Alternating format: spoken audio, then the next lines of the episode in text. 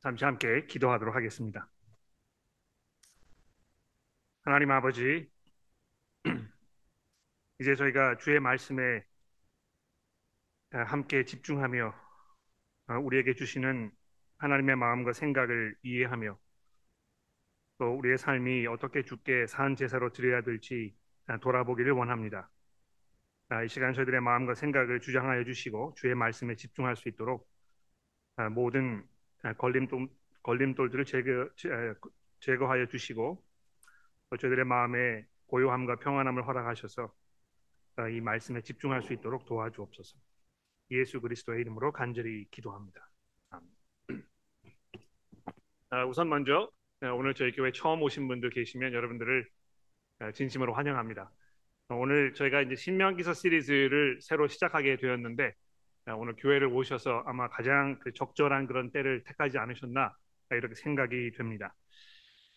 오늘부터 시작해서 이제 12주 동안 이 신명기서 전체를 다뤄볼 예정에 있고요. 그렇게 하면 이제 10월 첫 주까지 저희가 가게 될 텐데 그 후에는 우리가 이제 잠언서의 말씀을 연말까지 살펴볼 그럴 예정에 있습니다. 항상 그렇습니다만 이제 신명기서를 우리가 시작하면서 제 목적은 이 신명기서에 대한 많은 정보들을 수집하고 또 그래서 교우 여러분들로 하여금 그 신명기에 대한 지식을 쌓는 이것이 제 목표가 아님을 분명하게 말씀드리고 또 제가 하려는 의도도 이 신명기서에 관한 강연을 하려는 것이 아니라는 것을 이해해 주시면 좋겠습니다. 우리의 목적은 항상 그렇듯이 이 말씀 가운데 계시는 하나님께 우리가 겸손히 나아가며 또 하나님을 경외하면서 섬기라는 마음으로 그 하시는 말씀을 잘 듣고 우리의 삶을 그 말씀에 비추어 보는 것이 되겠습니다. 아, 근데 오늘 이제 첫 시간이기 때문에 우리가 이 말씀을 듣고 이해하는 데 필요한 이 신명기서에 대한 몇 가지 사실들을 잠시 살펴보지 않을 수가 없겠습니다. 아마 이미 잘 알고 계시겠습니다만 이 유대 사람들은 이 구약 성경을 이제 세 부분으로 나누어서 생각을 했지 않습니까? 아, 그래서 이제 누가복음 24장에도 보시면 예수께서는 이제 그 방법으로 이 구약 성경에 대해서 설명하신 거 우리가 보게 되는데 44절에 그 보시면 이렇게 예수께서 말씀하셨습니다. 너희들에게 말한 바 곧 모세의 율법과 선지자들의 글과 시편에 나를 가리켜 기록된 모든 것이 이루어져야 하리라 한 말을 아, 바로 이것이라 이제 이렇게 이야기하셨습니다. 여기 모세 율법이라 하신 이 부분은 우리가 이제 흔히 모세 오경이라고 부르는 창세기, 출애굽기, 레위기, 민수기, 신명기 이 다섯 권의 책을 말하는 것인데요. 우리가 이제 보통 율법이라 이렇게 이제 얘기하면 흔히 그 규정들 또 규례들 우리가 지켜야 할 것과 하지 말아야 할 것들을 명시해 놓은 어떤 그 법률을 머릿속에 떠올리게 됩니다만 사실 이 모세 오경을 우리가 쭉 읽어보게 되면 많은 부분들은 어떤 그 법이라기보다는 하나님께서 이 세상과 또 특별히 그 택하신 백성들을 어떻게 대하셨는지에 대한 이 설명이 많이 있는 것을 우리가 알 수 있습니다. 그래서 아, 이 법이라는 그런 표현보다 아, 히브리어로 이제 이 그 율법을 토라라 이제 이렇게 예, 부르는데 이 토라라는 말 속에는 가르침 또는 교훈 아, 이런 의미가 담겨 있어서 이 모세 오경 우리가 읽었을 때 하나님이 어떠한 분이시고 하나님께서 왜 이 세상을 만드셨고 우리가 어떻게 하나님과 관계해야 될 것이고 하나님께서 이 세상을 어느 방향으로 어느 목적지로 이끌어 계시는지에 대해서 아주 포괄적인 설명을 하고 있는 것으로 이렇게 이해했다는 것입니다. 그래서 많은 면에서 이 모세 오경은 이 신약 성경을 포함한 성경의 나머지 모든 부분들을 이해하기 위해서 아주 결정적인 이 중요한 열쇠를 제공해주는 그런 부분이라고 이야기할 수가 있겠고요. 더군다나 이 신명기서는 이 모세 오경의 종결을 결말을 이렇게 가져다 주는 그런 부분일 뿐만이 아니고 더 나아가서 먼 앞날을 내다보면서 성경의 나머지 부분들을 어떻게 우리가 이해해야 될 것인가에 대한 아주 중요한 이 고리 역할을 하는 그런 대단히 중요한 책이라고 말씀을 드릴 수가 있겠습니다. 그래서 예, 예수께서도 이 신명기서의 말씀을 사역하시는 동안에 수도 없이 인용하셨던 것을 우리가 살펴보게 되지 않습니까? 어, 뭐 가장 대표적인 예로 어, 공생애를 시작하시기 전에 40일 어, 금식하시면서 광야에서 사탄에게 시험을 받으셨는데 그 시험을 물리치시면서 하셨던 그 말씀이 모두 신명기서의 말씀을 아, 인용하셨던 것을 우리가 보게 되는 것입니다. 그래서 이번 기회에 우리가 이 신명기서를 깊이 한번 살펴볼 수 있게 되는 것이 얼마나 다행인지 아, 모르겠습니다. 우리가 12주 동안 이 말씀을 살펴보면서 여기에 소개되어 있는 이 하나님의 영광과 그 백성을 향하신 신실한 그 사랑과 은혜를 우리가 돌아보면서 우리 마음속에 깊은 감동과 또 격려가 있게 되기를 아, 간절히 기도해 봅니다. 자 들어가는 말은 이제 이 정도로 해놓고요. 오늘 본문의 말씀을 이제 함께 잠시 살펴보도록 하겠습니다. 1절 예, 신명기서 1장 1절의 말씀을 함께 보, 보실까요? 여기 보시면 모세가 요단 저쪽 숲 맞은편 아라바 광야 곧 바란과 도벨과 라반과 하세롯과 이사합 사이에 사이에서 이스라엘 무리에게 선포한 말씀이라 이제 이렇게 시작이 되고 있습니다. 기본적으로 모세가 이스라엘 백성들에게 선포한 말씀을 담고 있다는 것입니다. 이제 우리가 앞으로 자세히 살펴보겠습니다만 이 신명기 서는 1장에서 30장까지 아, 세 편의 아주 긴 설교를 담고 있습니다. 또 31장부터 마지막 장인 34장까지는 이 여호수아가 이제 모세의 후계자로 임명되는 그 장면과 모세의 마지막 어떤 그 노래 그리고 그의 죽음에 관한 그런 설명이 이렇게 포함되어 있지만 기본적으로 신명기서는 모세의 이 세 편의 중요한 그 설교를 담고 있다는 것입니다. 마치 고별 설교라고 이렇게 부를 수 있을 것 같아요. 아, 자기의 죽음을 막기 위해서 산으로 올라가는 아, 바로 그 직전의 순간에 모세가 이스라엘 백성들을 다 모아놓고 지금 이 설교를 하고 있는 것입니다. 특히 5절 말씀을 주목해 보십시오. 모세가 요단 저쪽 모압 땅에서 이 율법을 설명하기 시작하였더라 이제 이렇게 이야기했는데 아, 이것을 보게 되면 모세가 아, 하나님께서 40년 전에 시내 산에서 이스라엘 백성들에게 주신 그 율법을 다시 한번 이렇게 명시할 뿐만이 아니고 거기에 담겨 있는 이 하나님의 의도와 그 율법이 삶 속에서 구체적으로 어떻게 적용되어야 할지에 대해서 아주 상세하게 설명하고 있는 것을 우리가 볼 수 있게 되는 것입니다. 아마 이 책을 신명기라 이렇게 이제 부른 이유도 아마 거기에 있지 않나 생각이 되는데요. 아, 신명기라 하면 이제 거듭 신자에다가 명할 명자를 썼습니다. 그래서 거듭된 명령이라는 의미를 가지고 있는데요. 이 거듭이라는 말이 이제 그 뭐 이 단순히 반복이라는 그런 의미보다는 이 5절이 설명하는 바와 같이 그 의미를 보다 깊게 해석하고 설명한다는 그런 뜻으로 이해하시면 될 것 같습니다. 자, 근데 이 1절에서 우리가 주목해야 할 아주 중요한 포인트가 하나 있습니다. 뭡니까? 이 설교를 듣는 그 청중이 누구인가 하는 그 점입니다. 본문에 보시면 간단히 이스라엘의 무리라 이제 이렇게 기록이 되어 있는데요. 이 무리가 어떤 무리였는지를 우리가 생각해 봐야 되겠죠. 3절로 내려가 보시면 거기 아주 중요한 이 인포메이션이 등장을 합니다. 보십시오. 마흔째 해 열한째 달 그달 첫째 날에 모세가 이스라엘 자손에게 여호와께서 그들을 위하여 자기에게 주신 명령을 다 알렸다. 이렇게 이야기하고 있습니다. 즉 이스라엘이 애굽에서 나온 지 40년째 해에 11월 달이라 이렇게 설명이 되어 있지 않습니까? 이걸 보시면 이 설교를 듣기 위해서 모세 앞에 모여 있던 이스라엘 백성들 중에는 이 두 그룹의 사람들이 있었다는 것입니다. 애굽에서의 노예 생활과 출애굽 사건을 직접 경험한 사람들은 광야에서 이미 삶을 다 마감했거나 또는 생의 마지막 순간을 눈앞에 둔 노인분들이었을 것이고 광야 생활 중에 태어난 이 40살 이전의 젊은 사람들은 거의 대부분 이 출애굽 사건과 또 시내산에서 그들이 만났던 하나님의 그 장엄한 모습 이런 것들을 거의 기억하지 못하는 이런 새로운 세대였던 것이 분명합니다. 그래서 모세가 이들을 모아놓고 자신의 삶의 이 마지막 순간에 이 율법을 다시 명시하고 그 의미에 대해서 자세히 설명한 것이 너무 당연한 그런 조치였을 것입니다. 자, 근데 여기 6절에 보시면 중요한 포인트가 한 가지 등장합니다. 우리 하나님 여호와께서 호렙산에서 우리에게 말씀하여 이르시기를 하는 이 부분을 여러분 잘 한번 생각해 보십시오. 방금 전에 말씀드렸듯이 이 설교를 듣기 위해서 모였던 대부분의 사람들은 이 호렙산에서 하나님을 만났던 장면을 그때 너무 어렵기 때문에 기억을 못하거나 또는 그때 태어나지 않았던 그 자리에 없었던 사람들이 대부분이었는데도 불구하고요. 모세가 마치 그들이 그 자리에 있었던 것처럼 말하고 있다는 것입니다.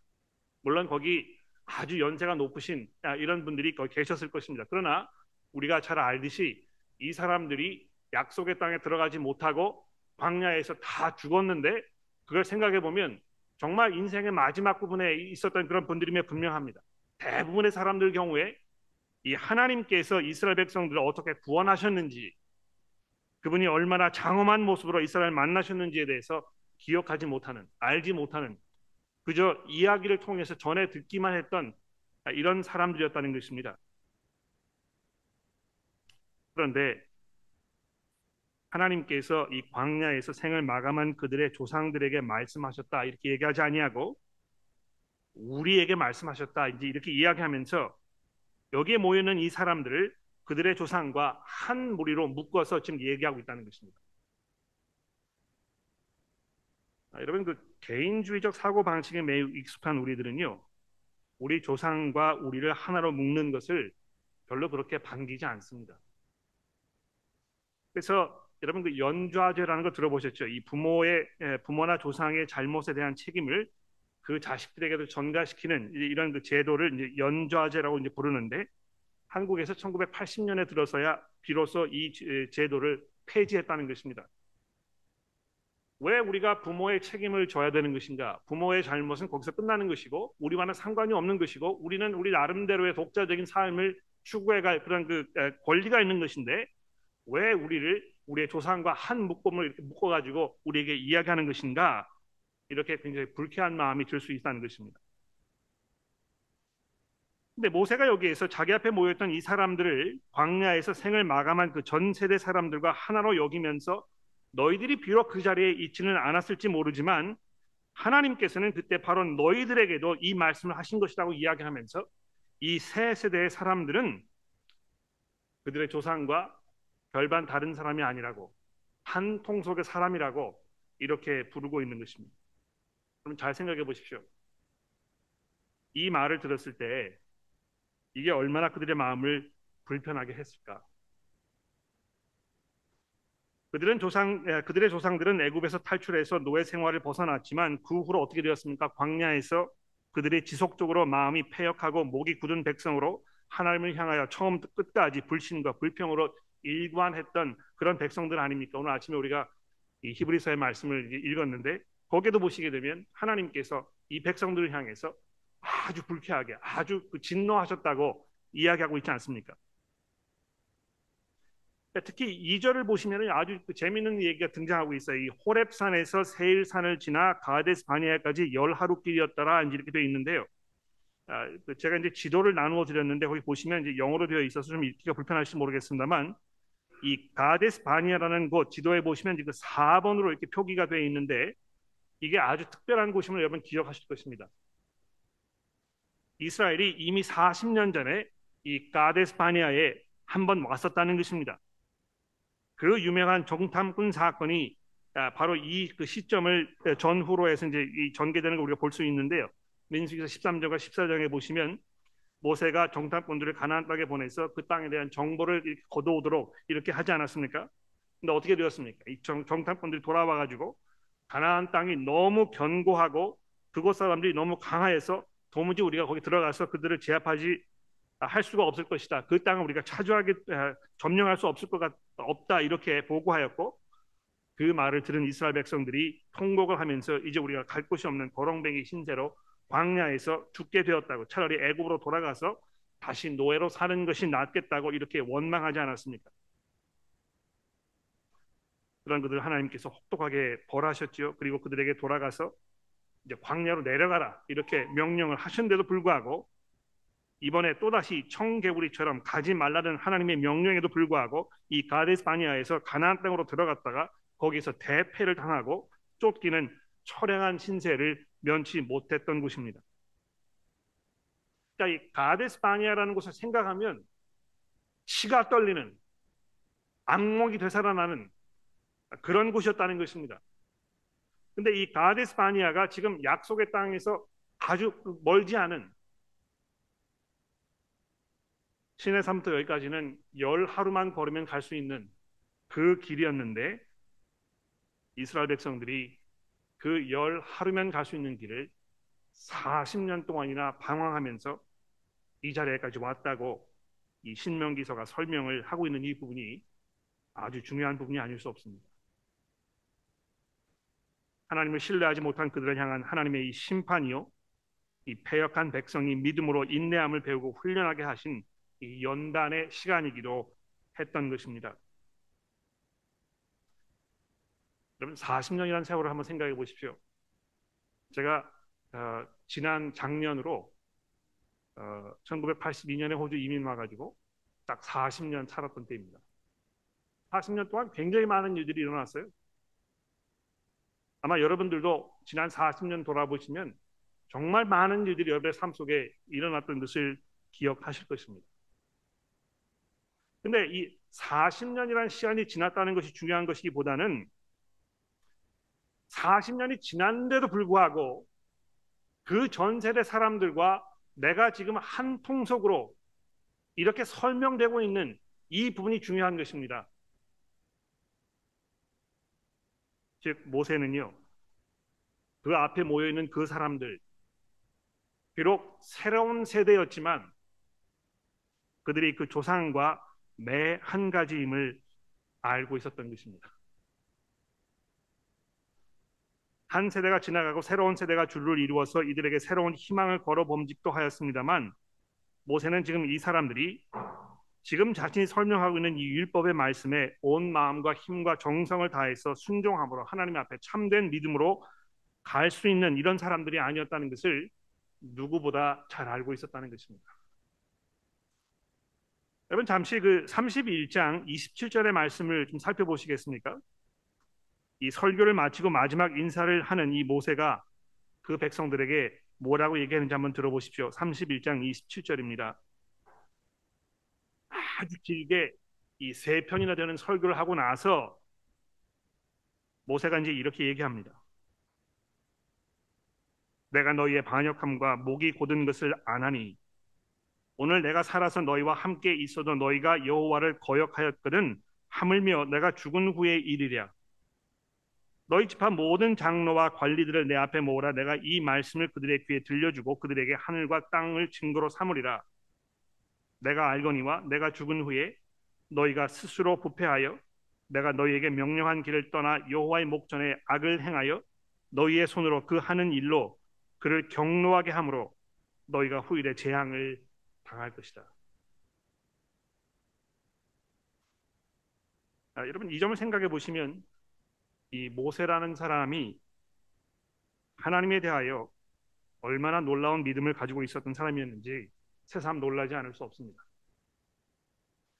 아, 여러분 그 우리 속담에 소귀의 경일피란 말이 있지 않습니까? 네. 아무리 말해도 알아듣지 못해서 아무런 소용이 없는 이런 절망적인 상황을 말하는 것입니다. 이렇게 자세히 열정을 가지고 이 백성을 사랑하는 마음으로 그 맡겨진 이 양들을 아끼고 돌보려는 이 참 목자와 같은 그런 심정으로 하나님의 말씀을 가르쳤습니다만 그들이 그 말씀을 믿음으로 받아들이지 못할 것을 모세가 알고 있었다는 것입니다. 아마 그쯤 되면 야 이거 내가 이, 이렇게 해서 무슨 소용이 있는가? 내가 왜 이들에게 쓸데없이 내 에너지를 낭비하고 있는 것인가? 이렇게 낙심이 되었을 법도 하지 않습니까? 그러나 모세는 하나님께서 먼 훗날 이 패역한 패역하고 죄악된 백성들의 마음을 변화시키시고 그들에게 새로운 마음을 주셔서 그들로 하여금 참된 믿음으로 하나님을 섬길 수 있게 하실 것이라는 이 분명한 믿음이 있었던 것입니다. 31장을 아, 봤는데요. 30장 6절을 한번 보십시오. 30장 6절입니다. 여기 보시면 내 하나님 여호와께서 내 마음과 내 자손의 마음에 할례를 베푸사 너로 하여금 마음, 아, 마음을 다하며 뜻을 다하여 내 하나님 여호와를 사랑하게 하사 너로 생명을 얻게 하실 것이며 내 하나님 여호와께서 내 적군과 너를 미워하고 핍박하던 자에게 이 모든 저주를 내리게 하시리니 너는 돌아와 다시 여호와의 말씀을 청종하고 내가 오늘 내게 명령하는 그 모든 명령을 행할 것입니다. 너희는 지금 이걸 할 수 없을 것이 분명하지만 먼 훗날 하나님께서 너희들의 마음에 할례를 베푸셔서 근본적으로 마음이 변화되어서 정말 새로운 백성이 되어서 즉 그저 시간이 지나가지고 새로 이렇게 드러난 어떤 그 새로운 세대이기보다는 하나님의 은혜 가운데서 그분의 그 주권적인 능력으로 새로운 마음을 갖게 된 이 참된 하나님의 백성들이 나타나게 될 것이라는 이 소망을 가지고 모세가 지금 이 설교를 하고 있었다는 것입니다. 이런 면에서 신명기서는 아까도 말씀드렸듯이 이 성경의 나머지 부분으로 우리의 시선을 집중시키고 있는 것입니다. 오랜 세월이 흐른 후에 하나님께서 정하셨던 때에 새로운 모세처럼 등장하여 하나님의 천국의 복음을 선포하셨던 예수께서 그 복음을 통해서 우리의 마음을 성령으로 새롭게 하시는 그 순간을 바라보도록 여기에 모여 있던 이 무리들을 그리고 이 말씀을 읽는 여러분과 저를 지금 가르쳐 주고 있다는 것입니다. 두 번째로 우리가 주목해야 될 것은요. 모세가 이 설교를 전한 장소, 이 장소에 대해서 이 본문 말씀이 아주 상세하게 설명하고 있는 것을 여러분들 주목해 보십시오. 1절에 보시면 모세가 요단 저쪽 숲 맞은편의 아라바 광야 곧 바란과 도벨과 라반과 하세롯과 디사합 사이에서 이스라엘 무리에게 선포한 말씀이니라 굉장히 자세하게 설명하고 있지 않습니까? 또 5절에 보시면 아니 4절에 보시면 그때 모세가 헤스본에 거주하던 아모리 왕 시온을 쳐 죽이고 에드라이에서 아스타롯에 거주하는 바산 왕 옥을 쳐 죽인 후라 모세가 요단 저쪽 모압 땅에 이르러 이 율법을 설명하기 시작하였더라 하면서 여러 번에 걸쳐서 지금 이 모세가 이 설교를 하고 있는 이 장소가 어딘지에 대해서 독자들에게 계속해서 설명해 주고 있는 것입니다. 왜 이것이 중요합니까? 그 오래 전에 하나님께서 이스라엘 백성들에게 약속하셨던 그 약속의 땅이 아주 근접한 정말 이제 넘어지면 코 닿을 때 같은 바로 그 앞에까지 왔다고 이야기하고 있는 것입니다. 아닌 게 아니라 모세가 이 점을 사람들에게 이렇게 6절에 설명하고 있지 않습니까? 우리 하나님 여호와께서 호렙산에서 우리에게 말씀하여 이르시기를 너희가 이 산에서 거주한 지 오래니 방향을 돌려 행진하여 아모리 족속의 산지로 가고 그 지방 곳곳과 아, 곳곳으로 가고 아라바 산지와 평지와 네겝과 해변과 가나안 족속의 땅과 레바논과 큰 강 유브라데까지 가라 내가 너희의 조상 아브라함과 이삭과 야곱에게 맹세하여 그들의 후손에게 주리라 한 이 땅을 너희 앞에 있으니 들어가서 그 땅을 차지할지니라. 아, 이것이 이제 이 신명기서의 굉장히 중요한 그런 주제가 되는 것입니다. 모세오경 잘 읽어보시면 창세기 1장에서 2장에서 하나님께서 세상을 창조하시고 아주 완벽한 아름다운 세상을 만들어 놓으셨습니다. 그런데 3장, 3장에서 아담과 하와가 하나님께 불신으로 하나님의 명령을 거역하고 마치 스스로 하나님처럼 되려는 그런 모습으로 인해서 3장부터 11장까지 이 세상이 어떻게 점점 점점 파멸의 길로 빠져들었는지에 대해서 설명합니다. 아주 절망적인 상태가 이제 벌어진 것이죠. 에덴 동산 밖에서의 삶이 얼마나 처참한 것인가, 이것이 얼마나 끔찍한 삶인가, 거기에서 살고 있었을 때 얼마나 우리의 삶이 절망적이고 거기에 죽음이 있을 뿐인 것인가에 대해서 아주 강렬하게 설명하는 것입니다. 그런데 그 후에 어떻게 되었습니까? 창세기 12장에서 하나님께서 이 아브라함이라는 사람을 부르셔가지고 그에게 약속하지 않으십니까? 이 세상이 지금 비록 아담과 하와의 그 타락으로 인해서 하나님의 저주 가운데 있지만 내가 너를 불러가지고 복의 근원이 되게 할 것이다. 너로 하여금 세상의 모든 사람들이 다시 복을 받고 내 백성이 되게 하는 이 갱신의 이 놀라운 과정이 이제 시작되게 될 것이라고 하나님께서 아브라함에게 약속하셨던 것입니다. 그러면서 세 가지 약속하셨죠. 너로 큰 민족이 되게 할 것이다. 정말 너의 후손들이 너의 그 믿음을 본받아서 정말 하나님을 참되게 섬기고 사랑하는 진정한 나의 백성으로서의 모습으로 거듭나서 큰 민족을 이루는 그런 놀라운 축복이 있을 것이다. 두 번째로 내가 그들과 아주 특별한 관계를 맺을 것이다. 물론 이 온 세상이 다 나의 것이지만 내가 이들과 특별한 계약 관계를 맺어서 나는 그들의 하나님이 되고 그들은 내 백성이 될 것이다. 그리고 마지막으로 이 특별한 관계를 누리면서 내가 정해놓은 이 땅에서 마치 에덴 동산에서 아담과 하와가 누렸던 그 놀라운 하나님과의 깊은 교제를 누리면서 참된 삶을 살게 될 것이라고 이렇게 이야기했던 것입니다. 그런데 모세가 이제 이 설교를 시작하면서요. 처음 두 가지 약속이 이미 성취되었던 것을 얘기하고 있습니다. 이미 이스라엘 백성들이 큰 민족이 되었다고 그래서 이 9절 10절을 보십시오. 그때 내가 너에게 말하여 이르기를 나는 홀로 너의 짐을 질 수 없도다. 너희 하나님 여호와께서 너희를 번성하게 하셨으므로 너희가 오늘날 하늘의 별과 같이 많거니와 하나님께서 너희를 현재보다 천 배나 많게 하시며 너희에게 허락하신 것 같이 너희에게 복을 주시기를 원하노라 이렇게 얘기하면서 이 첫 번째 약속과 두 번째 약속 즉 율법을 통하여 하나님과 이 계약을 맺으시고 그들과 아주 특별한 관계에 들어가신 이 두 가지 역사적인 사실들을 지금 모세가 설명하고 있습니다. 나머지 한 가지 약속 남은 것이죠. 무엇입니까? 이제 땅을 주시겠다고. 신명기서를 쭉 읽어보시면 이 땅에 대해서 굉장히 많은 것들이 설명되고 있는 것을 볼 수 있습니다. 아, 이거 하나님께서 뭐 땅 장사를 하신 것인가? 이 뭐그 그 부동산 사업을 지금 진행하신 것인가? 왜 이렇게 땅에 대해서 많이 말씀하신 것인가? 이런 그 의문점을 가지고 계실지 모르겠습니다만 여러분 이 땅이라는 이곳, 그 약속의 땅, 이 가나안 땅이 갖는 그 의미를 잘 한번 생각해 보십시오. 거기에 들어가야만 하나님과 특별한 관계를 누릴 수 있는 것입니다. 마치 아담과 하와가 에덴 동산 밖으로 쫓겨났을 때 하나님과 더 이상 교류할 수 없는 그런 그 처참한 지경에 이르렀던 것처럼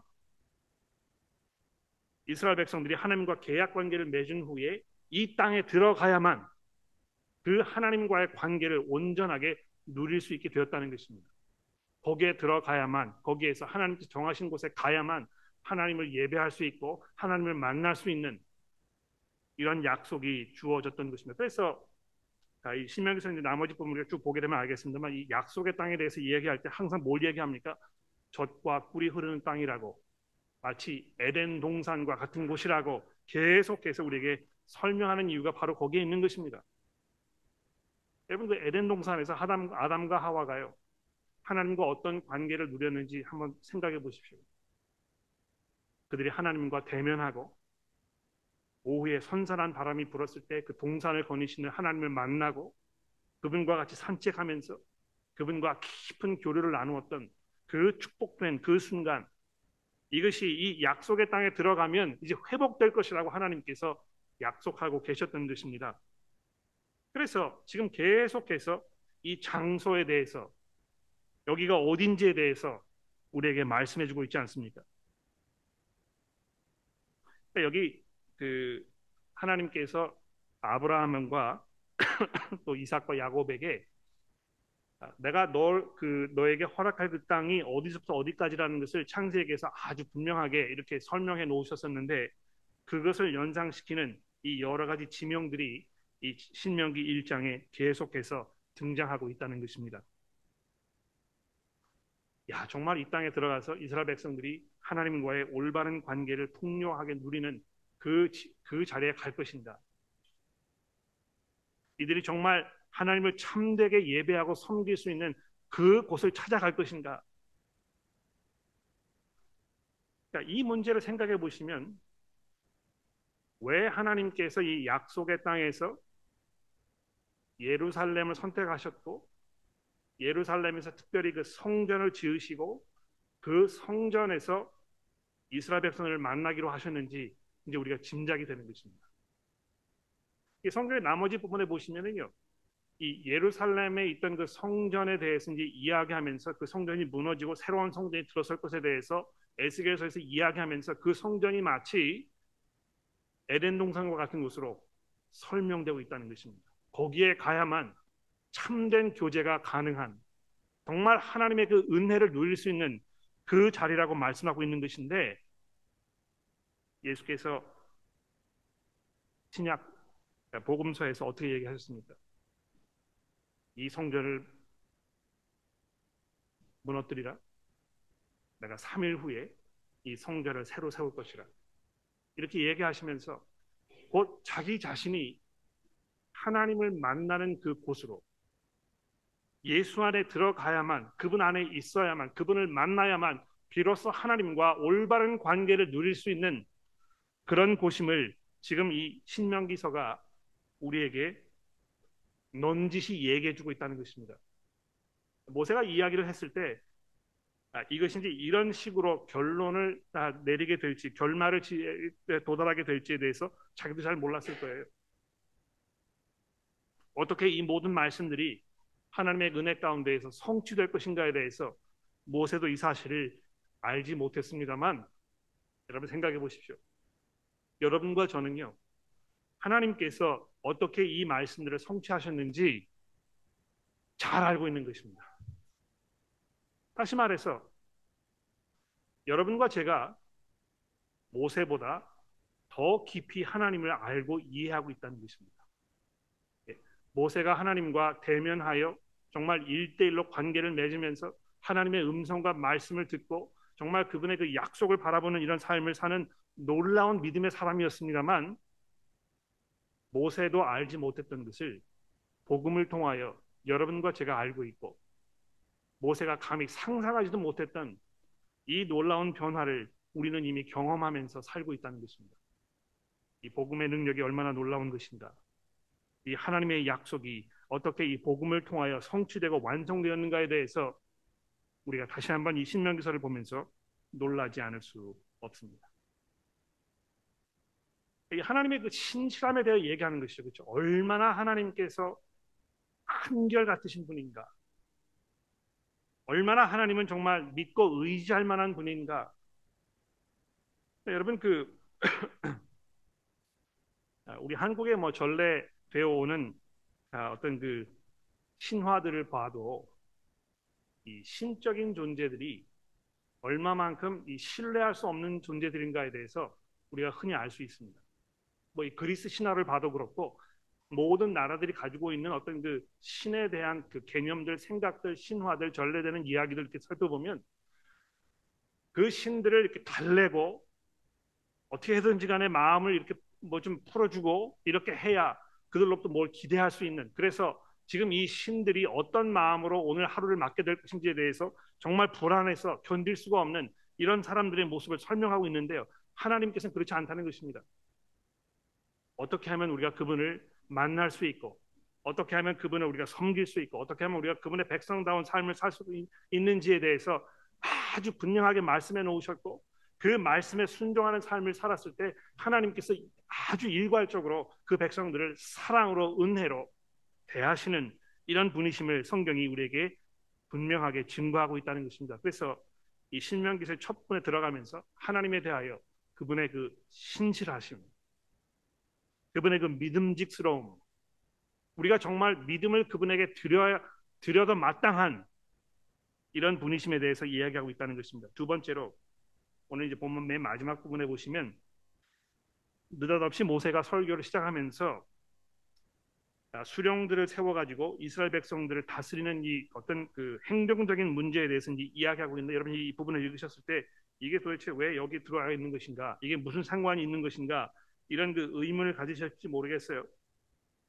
여기 뭐 109장과 59장과 10부장과 조장을 삼아 가지고 백성들 통치하게 했던 이것이 지금 이 하나님의 약속과 무슨 관련이 있는 것인가 이렇게 질문하실 수 있을지 모르겠습니다만 여기 아주 중요한 하나님에 대한 사실 한 가지가 우리에게 설명이 되고 있습니다. 모세가 이것을 하나님의 명령을 듣고 실행하였을 때 거기에 그 중요한 가장 포인트가 무엇이었습니까? 이렇게 하여 공정하게 하나님의 정의가 모든 사람들에게 실행될 수 있도록 이렇게 조치하셨다는 것입니다. 여기 놀라운 점이 하나 있는데요. 16절에 보시면 공정하게 판결할 것이며 그들 중에 있는 타국인에게도 그렇게 할 것입니다. 여러분이 한번 생각해 보십시오. 이 얼마나 놀랍습니까? 아, 지금은 이제 우리가 뭐 이그 아, 다문화 이런 회중 아, 다문화권에 살고 있어서 타국인들을 공평하게 대해주고 하는 것이 문화적이고 이게 이제 그 인간 도리를 다하는 것이라고 생각하고 할 수 있을지 모르겠습니다만 이 당시에 자기 민족이 아닌 다른 사람들을 공평하게 대하고 대해주는 이것이 얼마나 획기적이었겠습니까? 그런데도 하나님께서는 정의의 하나님이시고 공평하신 하나님이시고 그래서 이 백성들로 하여금 하나님의 그 공평하시고 정의로우신 성품을 닮아가면서 이 약속의 땅에 들어가서 살아야 할 것에 대해서 하나님께서 맨 처음부터 명시해 놓고 계신다는 것입니다. 신실하신 하나님 그리고 공평하신 하나님 이 하나님에 대한 가장 중요한 구약 성경의 두 가지 이 설명이 신명기서 맨 앞부분에 등장하면서 이스라엘 백성들로 하여금 이 가나안 땅에 들어가서 하나님과의 교제를 누렸을 때 무엇이 정말 중요한 것인지 어떻게 이들이 살아야 될 것인지에 대해서 우리에게 설명해 주고 있습니다. 결론을 내려볼까요? 놀라운 것은 오늘 아침에 읽은 이 히브리서 말씀에 보시면 이스라엘 백성들이 여기에서부터 해가지고 가나안 땅에 들어가서 그 땅을 점령해서 거기에 안주했는데도 불구하고 신약 성경은 계속해서 아직도 그 약속의 성취가 남아 있다고 얘기합니다. 그러니까 아직 이게 완성되지 않았다는 것을 설명하고 있는 것입니다.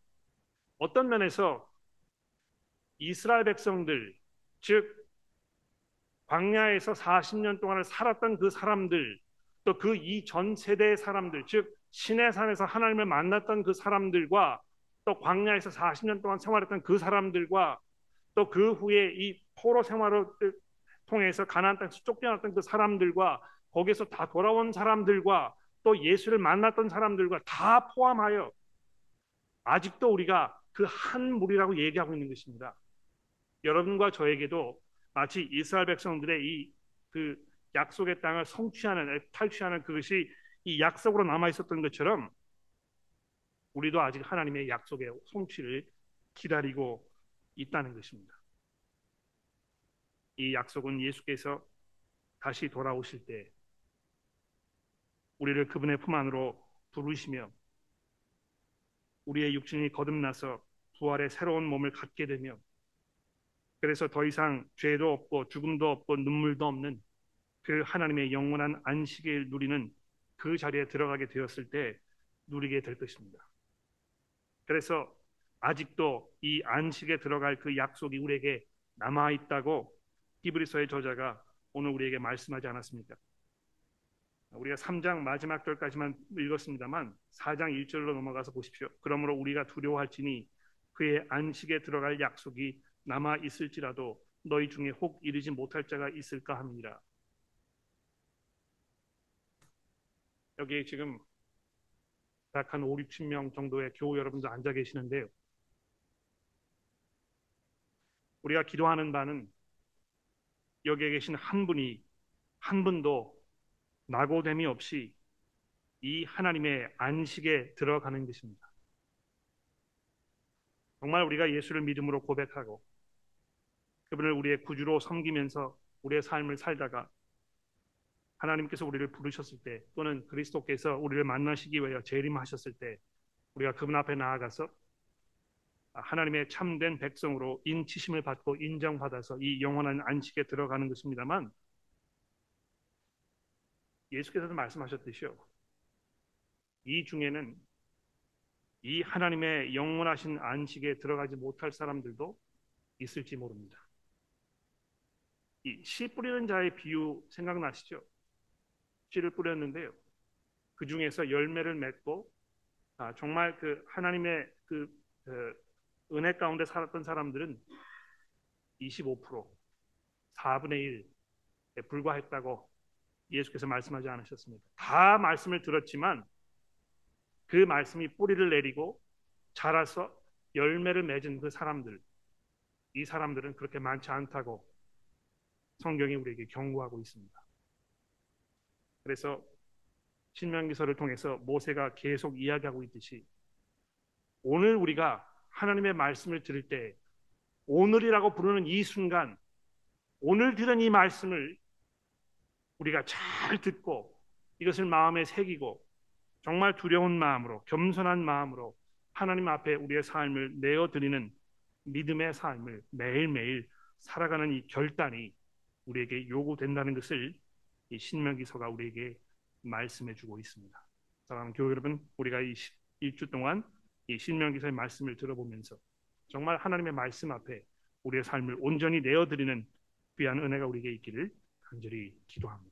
기도하겠습니다.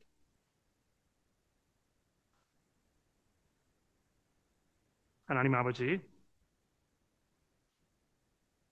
하나님의 그 놀라운 구원의 역사를 눈으로 직접 목격하였어도 그들의 마음이 변하지 아니하고 하나님을 향해서 불신하며 불평으로 삶을 살았던 이스라엘 백성들의 그 어처구니 없는 삶을 저희가 돌아봅니다. 그러나 그들의 그러한 삶의 모습이 혹시 우리의 삶 속에서도 재현되고 있는지 있는 것이 아닌지 이 시간 돌아보지 않을 수 없습니다. 우리가 복음을 통하여 모세보다도 더 깊이 하나님을 만나고 하나님을 알고 있는데도 불구하고 우리가 불평으로 불신으로 우리의 삶을 살아가며 하나님의 약속에서 점점 멀어져 가고 있는 것은 아닌지 살펴보게 하시고 마치 모세가 이 하나님의 약속을 먼 곳에서 바라보면서 믿음으로 그 삶을 끝까지 지켰던 것처럼 주께서 오시는 그 날까지 우리가 어떻게 우리의 믿음을 하나님 앞에 온전히 드릴 것인지를 잘 돌아보는 어, 앞으로 어, 석 달이 될 수 있게 도와주옵소서. 예수 그리스도의 이름으로 간절히 기도합니다.